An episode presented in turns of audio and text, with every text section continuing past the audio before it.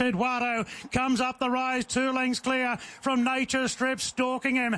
Then came Overpass, lost and running to the outside, making ground. Eduardo in front, but Nature Strip getting on terms now. Here comes the champ, Nature Strip, taking the lead from Eduardo, clear from lost and running, and Nature Strip back on target to defend his Everest title. Nature Strip beat Lost and running Overpass. They beat off Eduardo. Then Masked Crusader from Mazu. Further back to Anathola. Rocketing by from Andermatt. Handle the Truth. Shelby 66 and Classique Legend. Nature Strip again. What was that now? 22 from 39. This is just uh, wonderful stuff. And Rod Lyons, part owner, joins us as our first guest on Past the Post. Uh, Rod, Darren Flindell, the race caller, said after the race, is there, there anything this horse can't do? And there probably isn't, mate. No, well, we're pretty excited at the moment, uh, David. Uh, you know, he he uh, he ran up to his best. He, he travelled back. That was always going to be a worry how he came back from the UK, but he travelled beautifully. He looked beautifully, and uh, yeah, it was a terrific win. Terrific win. Emerald, it's a slightly different Everest preparation this year, isn't it? Going to the race second up rather than um, third up. Just a just a small tweak there, I guess, with him, you know, coming back from England, so potentially just having to having to change things around a bit.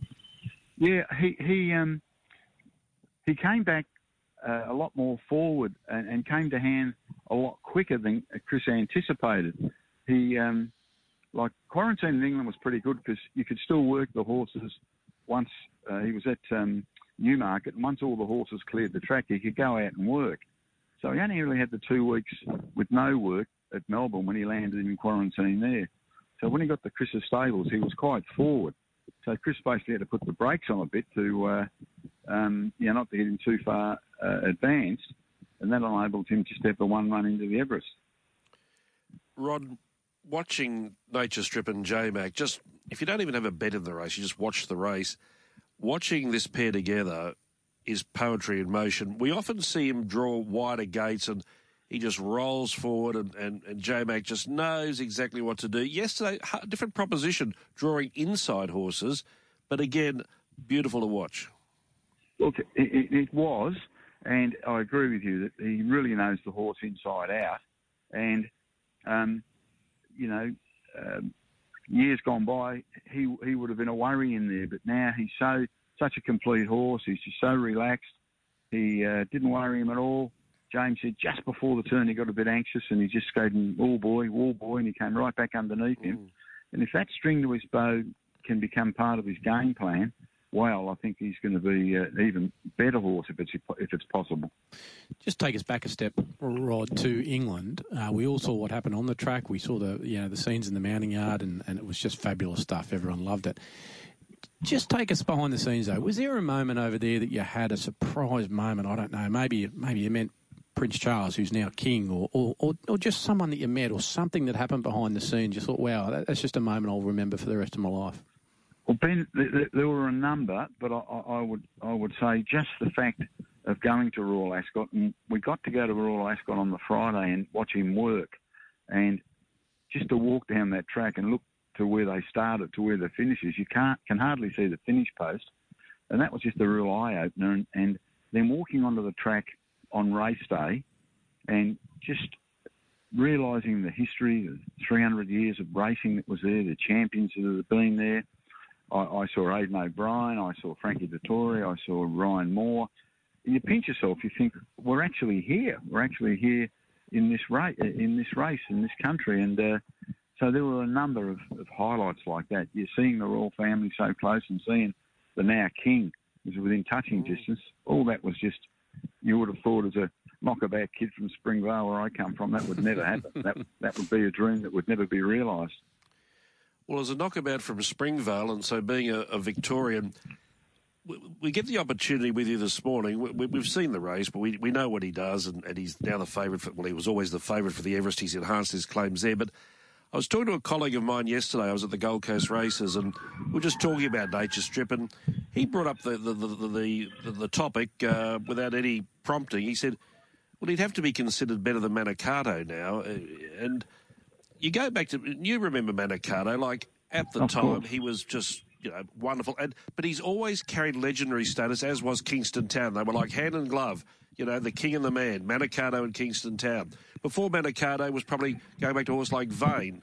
Before Kingston Town was probably a horse like Tulloch.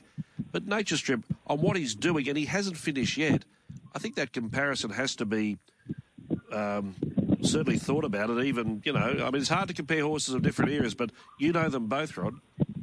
Well, yeah, I, I, I thought the best sprinter I had seen before Black Caviar was Vain.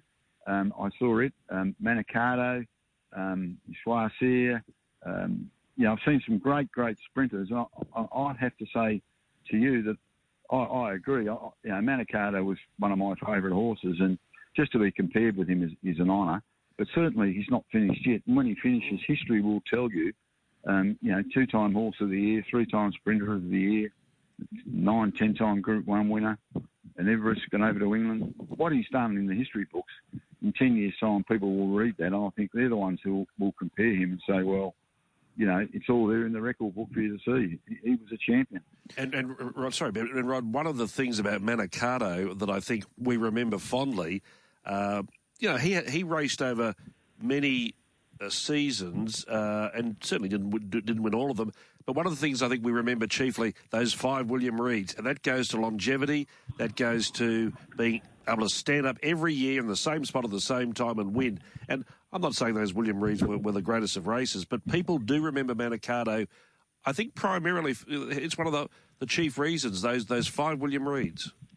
Well, you're right, and and his toughness and coming up mm. year after year after year, and I think you know um, this guy is showing that same sort of toughness. He's beautifully managed by Chris and Chris and the team, and uh, you know, two or three run, runs of prep.